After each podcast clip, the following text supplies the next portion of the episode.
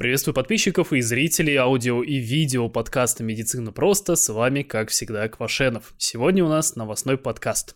Видео выходит при поддержке моих подписчиков на Бусте. Не стоит недооценивать человеческую тупость. Ох, как мне нравится эта поговорка. Возможно, потому что я ее сам и придумал. Полностью она звучит так. Не стоит недооценивать человеческую тупость, в первую очередь свою собственную. Чуть больше месяца назад я говорил вам эти слова в последний раз, а сейчас опять появился повод их вспомнить. Причина тому целых два случая, про которые я прочитал в этих ваших интернетах. Одна бодрая бабулеска из Великобритании полтора года назад искупалась в холодной воде, после чего она перестала понимать, кто она, где она и когда она. Окружающие вдобавок заметили у нее мышечную слабость с правой стороны и логично заподозрили у нее начало инсульта. Тут же вспоминается легендарная фраза «Ну чё, как мы поплавали. В итоге, можно сказать, легко отделалась. Дезориентация в пространстве и во времени прошла, а мышечная слабость возникла не из-за инсульта, а из-за транзиторной ишемической атаки. Это, ну, грубо говоря, такой малюсенький инсульт. И причем ведь бабуля это была подготовленная. Во-первых, она плавала в гидрокостюме, а во-вторых, она занималась подобными вещами уже несколько месяцев. И вот до этого случая полет был абсолютно нормальный. Кстати, несмотря на полное восстановление, сам день заплыва она так до сих пор и не вспомнила. А прошло, на секундочку, полтора года. Второй случай произошел совсем недавно и уже в нашей стране. В Красноярском крае мужичок получил ожоги 80% поверхности тела после неудачного прыжка через костер. Отметил, блин, Ивана Купалу. Если бабуля из первой истории, можно сказать, благополучно восстановилась, то вот дядя из Красноярского края, даже если выживет и успешно пройдет курс, долгий курс реабилитации, все равно он не будет больше прежним. Конечно, жить без острых ощущений невозможно, с ума сойдешь. Каждый человек чудит по-своему, просто чтобы облегчить невыносимую бренность бытия. Кто-то вот в ледяную воду прыгает, кто-то через костры. Лично я, например, никаких проблем с этим не вижу. Главное не забывать про свою собственную человеческую тупость и оберегать самого себя от нее. Ну, например, прыгаешь ты через костер, ну, делай это возле воды. Или пригласи на данное мероприятие бригаду скорой помощи, чтобы они дежурили. Или если ты прыгаешь в ледяную воду, ну, подготовь организм постепенными нагрузками и купайся в гидрокостюме. А, ой. Если вы услышали про феномен Баадера Майнхов, значит скоро вы снова услышите про феномен Баадера Майнхов. Существует на свете такая маленькая, но очень кусачая штуковина – Неглерия Фоулера. Вы могли уже знать ее хотя бы из моего недавнего ролика на втором канале. Если же вы слышите про нее впервые, то сейчас вкратце все расскажу. Короче, Неглерия Фоулера – это такая амеба, которая крайне редко может атаковать организм человека и уничтожать его головной мозг. Для этого ей нужно попасть вот прям очень высоко в нашу носовую полость, потому что оттуда ей будет довольно легко добраться до мозга по обонятельному нерву. Последние пару недель мне все чаще стали попадаться новости про эту амебу, и, возможно, вы тоже их видели. То, значит, в Тайване женщина погибла, то 17-летняя американка по имени Меган не повезло, то вообще двухлетнему малышу. И вот эти три новости я лично увидел и услышал из нескольких разных СМИ, и даже вот от одного блогера. И в комментариях, конечно же, куча людей отметили со словами в стиле там, ну, еще одна фобия. Дело в том, что обитает эта амеба в теплой стоячей воде, во всяких там горячих источниках, ну и немножечко бывает в речках. Сама она к нам в нос попасть не хочет, ей туда не нужно. Но если очень активно плескаться, вот прям постараться, то, ну да, есть шансы заразиться. После чего могут начаться симптомы ОРВИ, там головная боль, лихорадка, подташнивание, температура чуть-чуть повышается, ну лихорадка то бишь. Но постепенно со временем иммунитет будет пускать все больше сил э, на борьбу с этой амебой, только тем самым он больше будет вредить вам. И вот уже когда начинается повреждение мозга, там э, появляются судороги, спутанность сознания, а со временем больной умирает от отека мозга, потому что лечения от этого как такового нет. И вот вопрос, стоит ли этого бояться? На самом деле тоже нет, потому что шансы заразиться катастрофически просто малы. При этом есть куча людей, у которых есть антитела к этой амебе, то есть получается, они перенесли инфекцию и все с ними было нормально. Ну то есть просто чтобы вы понимали, за всю историю наблюдений известно несколько сотен случаев заражения. Однако, когда вот э, так вот за пару недель вы видите упоминание этой амебы сразу из нескольких источников, из нескольких мест, то тогда вы можете столкнуться с феноменом Баадера Майнхов Это когда одинаковая информация несколько раз повторяется за относительно короткий срок. И вот в таком случае мозг, он прям невольно обращает на нее внимание. Ну, потому что раз повторяется, значит, это достаточно что-то важное. Поэтому, как я и говорил, если вы услышали про феномен Бадера Майнхов, то, скорее всего, вы про него скоро услышите. Ну, вернее, если услышите, то вы обратите на это внимание. А если нет, ну, благополучно забудете. Про Неглерию Фоулера можете спокойно забыть, повторюсь, потому что информация хоть и занимательная, да, так вот человеку уничтожило мозг амеба, но с другой стороны это довольно редко встречается, поэтому в целом это бесполезная информация. Извините. А что так можно было? Вот только на прошлой неделе подробно обсуждали тему работы выпускников медвузов в поликлинике. Ну, вернее, на основном канале был стрим про это. Что, типа, работа, она не столько кошмарная, сколько просто обидна. И вот на днях я наткнулся на полностью противоположные друг другу две новости на тему зарплаты медработников. Первый из них говорится, что на станции скорой помощи в Большом Камне, это в Приморском крае, прям случилось настоящее ЧП там с 29 августа работать просто некому. Почти все сотрудники устали от зарплаты в 30-40 тысяч, ну там в зависимости от стажа и от количества отработанных часов. И написали заявление на увольнение. Все. Фишка еще в том, что эта станция подчиняется не Минздраву, а ФМБА, Федеральное медико-биологическое агентство. И бюджеты там совсем другие. И вот другая новость, она уже из э, Башкортостана. Там Минздрав решил не искать окольных путей, а просто предложил 3 миллиона каждому врачу, который будет работать в так называемом малом медучреждении. Причем требования минимальные. Это, собственно, быть врачом. Второе, нужно быть гражданином РФ. Ну и в-третьих, не нужно э, нельзя иметь каких-то неисполненных обязательств по целевому договору обучения. Ну и нюанс такой, что еще эти 3 миллиона будут выплачиваться не вот сразу, не единоразово, а на протяжении трех лет. И все равно, я посчитал, это в среднем выходит в районе 80 тысяч рублей э, прибавка к зарплате, если ежемесячно. То есть это две средних зарплаты по региону. А отработать нужно будет 5 лет. Программа называется «Врач для малых медицинских организаций», и в этом году э, начинают получать выплаты уже 50 докторов. То есть выходит где-то медики нужны, а где-то нет. Вот просто прямым языком об этом не говорится, а делают вот такие, так сказать, намеки в виде зарплаты. Ну, небольшой по скриптам, а жители Большого Камня, вы там держитесь, новость уже разошлась по СМИ. Скоро, я думаю, найдут работников, выдадут кому нужно мотивационного пенделя, все нормально будет. Ну, потому что, повторюсь, это именно уже во всех СМИ. Меньше, чем банка зеленого горошка.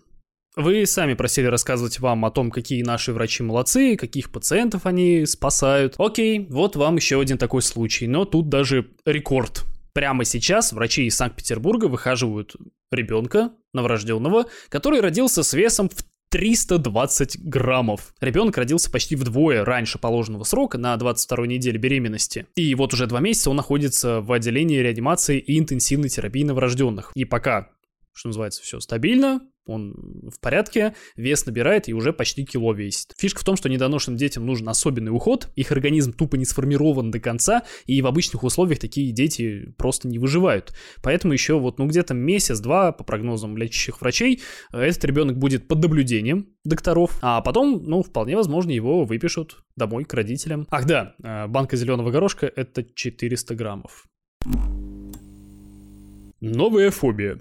Может, Помните, как лет 20 назад гуляла такая байка про шприцы в креслах в кинотеатре. Ну, мол, человек садится, укалывается, потом где-то рядом находит шприцы и записку в стиле типа там «ты теперь тоже болен ВИЧ». Это именно байка-страшилка, потому что вот таким образом ВИЧ ты вряд ли заразишься. Вне тела вирус очень быстро погибает. Даже вот если вытащить шприц прямо из вены ВИЧ больного и воткнуть себе, то шансы заразиться там в районе 1%. Да, случаи Бывают, и таким образом заразиться можно, но все-таки довольно сложно. А вспомнил я эту историю, потому что недавно произошло кое-что похожее. 18 августа мужчина взял в аренду машину из каршеринга. С ним была его десятилетняя дочка, и когда она садилась на заднее сиденье, она укололась шприцом, который вот каким-то образом был там э, под задним сиденьем, валялся. И в этом шприце обнаружены следы наркотического вещества.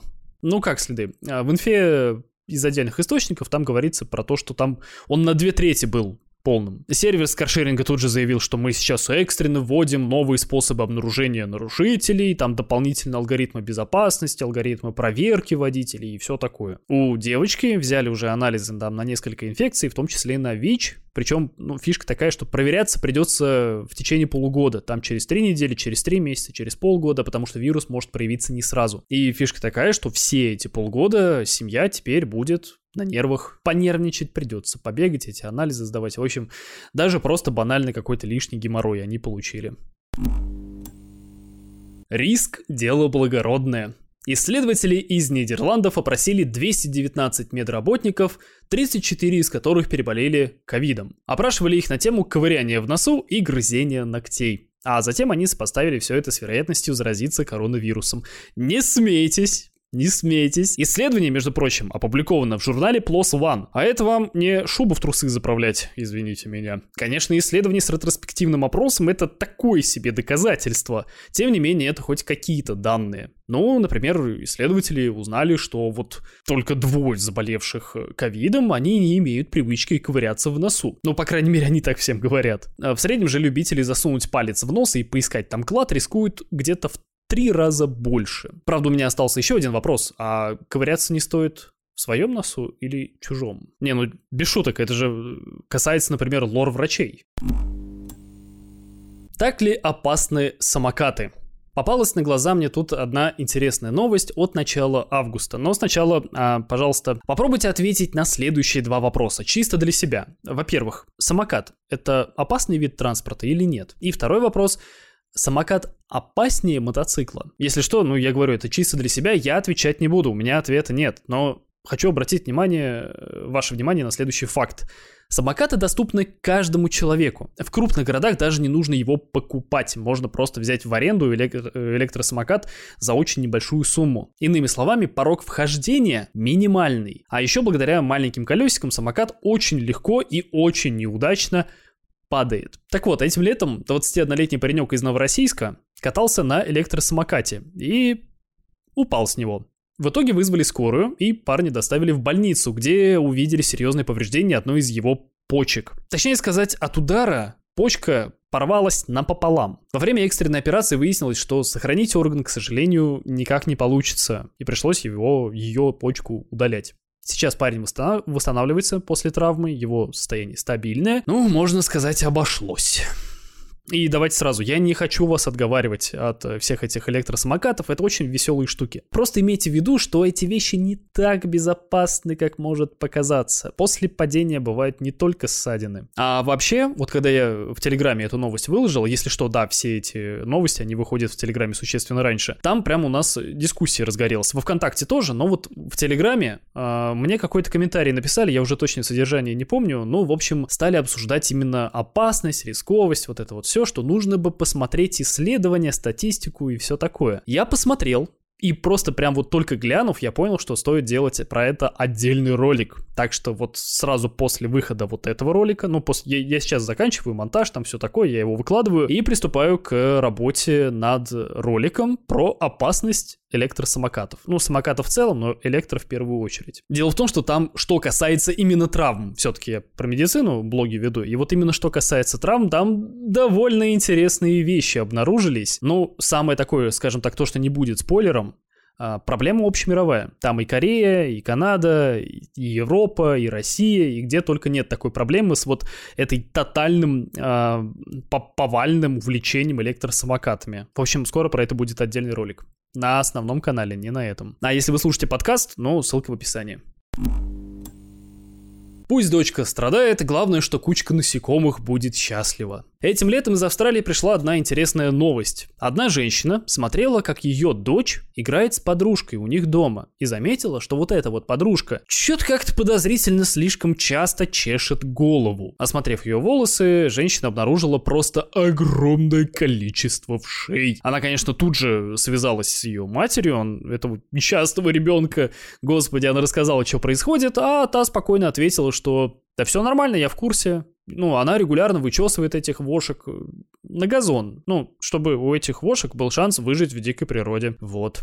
Травить их женщина отказывается на отрез. Она объясняет тем, что вот так и так, я веган, что вот э, для нее вообще любая жизнь, она неприкосновенна, в том числе вот этих вшей. В итоге бедный ребенок мучается, страдает и как физически, так и психологически. Этим случаем заинтересовались различные психологи и психиатры. Они уже заподозрили некоторые отклонения в психическом здоровье вот этой горе-матери. И в лучшем случае у мадам просто обсессивно-компульсивное расстройство. А возможно речь идет о какой-нибудь шизофрении. Думаю, этим случаем займутся какие-нибудь местные органы опеки или как у них там это в Австралии называется. Потому что когда твой ребенок не лечится от вшей, это тупо небезопасно. Ни для нее, ни для окружающих. А по поводу неприкосновенности каждого живого существа хочу кое-что лично от себя добавить. У шей и подобных им насекомых даже нет головного мозга. Ну, вернее, авторы некоторых учебников по биологии называют головным мозгом их надглоточный ганглий. Проще говоря, вся центральная нервная система у вшей состоит из нескольких нервных узлов. И приравнивать организм с такой ЦНС к организму человеческому как-то неправильно. Если что, пусть меня биологи поправят, потому что я могу ошибаться, я э, не специалист по этой части, я биологию изучал только вот в школе и на первых курсах медицинского вуза. И снова про 10 тысяч шагов. Я вам уже рассказывал как-то, что это число 10 тысяч, оно взято с потолка, оно не является вообще хоть сколько-то значимым ориентиром подвижности, а тут появилось еще одно исследование, которое это подтверждает. Ученые из Польши провели мета-анализ 17 исследований, и его результаты опубликовали в журнале European Journal of Preventive Cardiology. Общая выборка, между прочим, составила 227 тысяч человек. Это вам не шубу в трусы заправлять, еще раз извините меня. Так вот, они пришли к выводу, что даже 3967 шагов значительно снижают риск смерти от всех причин. А риск смерти от сердечно-сосудистых заболеваний можно существенно снизить, совершив каких-то 2337 шажков. При этом каждая дополнительная 1000 шагов увеличивает профит еще на 15%. Да даже 500 шагов, оказывается, были существенно полезны. Но, так сказать, искусство маленьких шагов в действии. Почему альтернативная медицина альтернативная? 39-летняя женщина из Канады пыталась вылечить бесплодие средством из аюрведы, но в итоге она отравилась свинцом. В течение двух месяцев она обращалась за помощью к врачам целых три раза, и все три раза ее беспокоили. Там запор, рвота, боли в животе, там поташнивание было. При последнем обследовании обнаружили, что уровень гемоглобина в ее крови аж вдвое ниже нормы, Поэтому женщину было решено госпитализировать и разобраться вот в ее проблеме уже конкретно, потому что откладывать нельзя. Результаты всех анализов были в пределах нормы, и доктора сначала не могли понять, вот в чем же дело. После более тщательного сбора анамнеза стало известно, что помимо прочего, женщина вот уже год ежедневно принимает аюрведический препарат от бесплодия. Ну а дальше дело было за малым. Проверили состав препарата, узнали, что уровень свинца в организме нашей героини в 20 с лишним раз превышает норму, отменили вредное лекарство и назначили правильное лечение. И уже через полгода анемия прошла, а через год уровень свинца стал существенно меньше. Он все еще был в 6 раз больше нормы, но женщина отметила улучшение самочувствия. После этой истории таблетки, которые распространялись компанией Kerala Ayurvedic and Natural Herbal Consultation в Канаде, они были из продажи изъяты.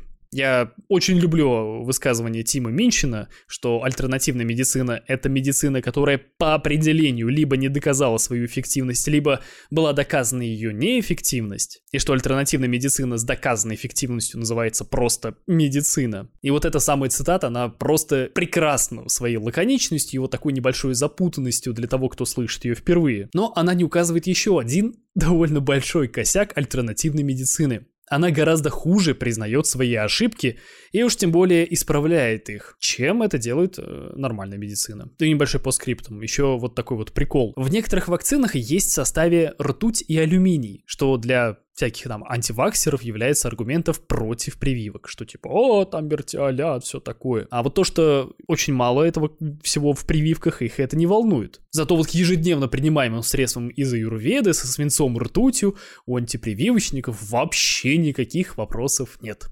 Где логика?